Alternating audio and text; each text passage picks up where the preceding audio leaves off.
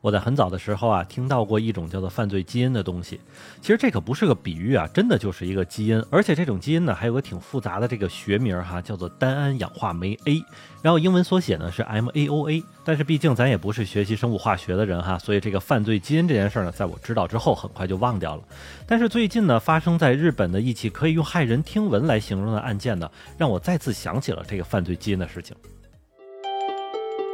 欢迎你收听，下站是东京。八尾还在站台等着你哦。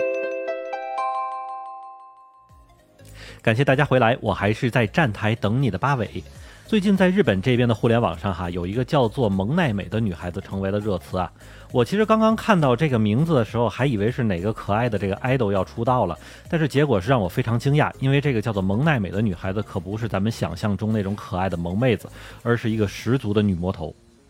蒙奈美的全名呢叫做德胜蒙奈美。而他的老爹呢，就是当年日本早稻田大学的一位高材生啊，而且在他毕业之后呢，就在日本长崎做了一名律师，后边又开了自己的律师事务所。所以你想想，如果一个律师的名字姓德胜的话，哈，那这风水得是多好。所以可能就是因为自身的优秀，再加上名字的加持，蒙奈美的老爸德胜仁律师呢，在当年的最高收入可就是能达到每年一亿日元左右，折合人民币就是六百多万人民币。而蒙奈美的妈妈呢，是长期在电视台工作啊，而且也是当地教育委员会的成员和长崎滑冰协会的。会长，而也正是因为咱们上面所说的这些呢，蒙奈美同学可以被认为妥妥的就是一个富裕和高知家庭出身的孩子。其实事实也是如此啊，蒙奈美原本在长崎的家呢，是一个由钢筋混凝土来制造的两层豪宅，而且房间里边甚至还设计了电梯。而咱们这里可得说一下，虽然日本的这个一户建是比较多的哈，但是绝大多数都是这种木质房屋，而且整体造价呢其实并不算高。但是如果你看到哪个房子是由这种混凝土盖的这种一户建，并且整体还有点设计感的话，基本上就是非常有钱人的家庭了。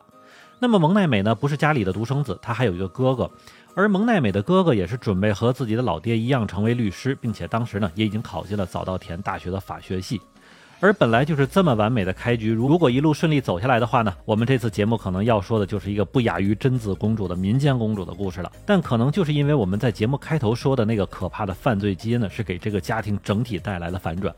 那么蒙奈美小时候的成绩呢，其实是非常不错的啊。根据老师的说法是，她不仅仅是那种单纯学习好的孩子，而且是在哪个方面都很棒的。甚至蒙奈美呢，还在十一岁的时候获得了长崎县滑冰速滑大赛的冠军，并且在日本国民体育大会上还担任了长崎县的旗手的工作。在二零一二年的时候呢，蒙奈美又获得了佐世保氏钢琴大赛二等奖。二零一四年的时候呢，又获得了美术作品展的版画部门知识奖。但就是在这么完美的光鲜背后，根据不少熟悉蒙奈美的人说呢，她小时候在班里其实很奇怪，她忽然就会大哭大叫，而这种看着非常奇怪的举动呢，就让蒙奈美从小就属于被孤立起来的那种孩子。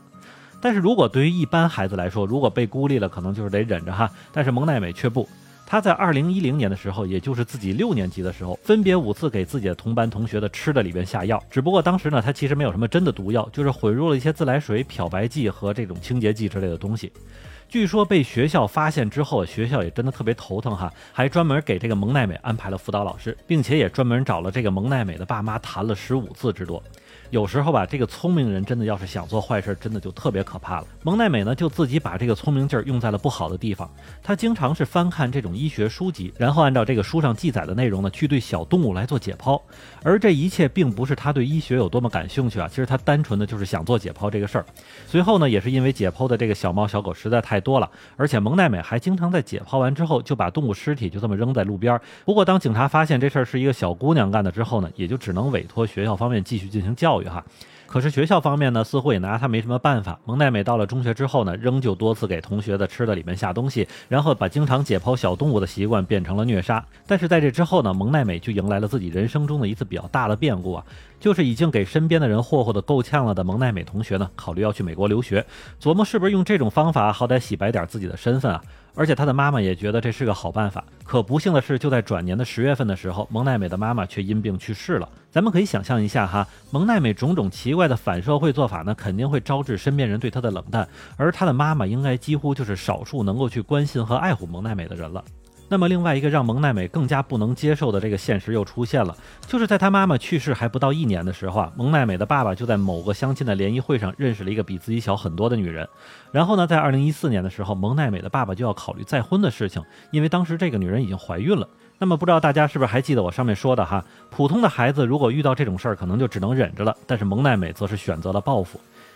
因为本来已经准备去美国留学的蒙奈美呢，就因为自己父亲单方面的反对呢，没去成。而就在当晚，蒙奈美就用一根棒球棍用力去打熟睡中的父亲的头，导致他老爸是头骨骨折，受了重伤。幸亏是没有危及性命，而且也因为是自己亲闺女干的哈，这事儿太丢脸了。所以蒙奈美的老爸呢，不仅没有去起诉蒙奈美，甚至还用自己的人脉把这个整个事情去给压了下来。不过蒙奈美的老爸可能也觉得自己女儿实在是精神不正常啊，所以就带她去看了心理医生。而最后按照医生的说法是，如果不加以阻止，那么蒙奈美距离杀人就不远了。可就在当年的四月份的时候呢，蒙奈美的老爸估计也是对自己的闺女实在是忍不了了，所以就干脆给她租了一个公寓，又给了她些生活费，做到这个眼不见为净。而非常就有可能是这最后一波操作啊，导致蒙奈美随后就对自己唯一的好朋友下手了。那么是在二零一七年的七月二十六号的时候啊，蒙奈美在和自己的好朋友松尾逛街之后，就在自己家中把松尾打昏，然后再用绳子把他勒死，之后就用了对待小猫小狗的那种残忍方法，把自己这个好朋友给肢解了。那么蒙奈美似乎觉得还不过瘾哈，他还把这些恐怖的肢解的照片和过程都放在了网上，直到受害者的家人报了警之后，警察找上门来，蒙奈美还假装什么都不知道。而随后警方在搜查之中，就在蒙奈美的房间里发现了被害者的尸体。在事后的调查询问中呢，蒙奈美自己说，她其实杀谁都行，只不过受害者松尾是属于比较倒霉的那个。而案件发生之后，也是因为这个性质太过于恶劣，所以引起了整个社会的非常大的关注。那么当时在早稻田正在上大学的哥哥呢，也是受到了自己妹妹的牵连，被迫退学，从此就下落不明了。而蒙奈美的父亲则每天因为被电话、邮件骚扰，最后迫于压力，终于是在当年于自己家中就自杀了。据说，根据当时警方对外透露的消息来看呢，在整个审讯过程中，蒙奈美对自己的行为是完全没有反省和后悔的样子。虽然他当时刚刚是满十六岁啊，但是整个精神鉴定是他完全有负有刑事责任的能力。换句话说，就是他根本不是精神病，他心里很清楚。所以，长崎地方检察厅呢是希望蒙奈美以成人的身份来去进行这个刑事审判。但是由于案发时呢，他当时才十五岁，所以最终呢是被送到了三等少年培训学校，也就是咱们所说的少管所里去进行教导。而在二零二一年九月十五号的时候，蒙奈美的精神鉴定结果呢是属于虽然他自己已经有所反省了，但是仍旧不足以回归社会，还需要再延长教育三年。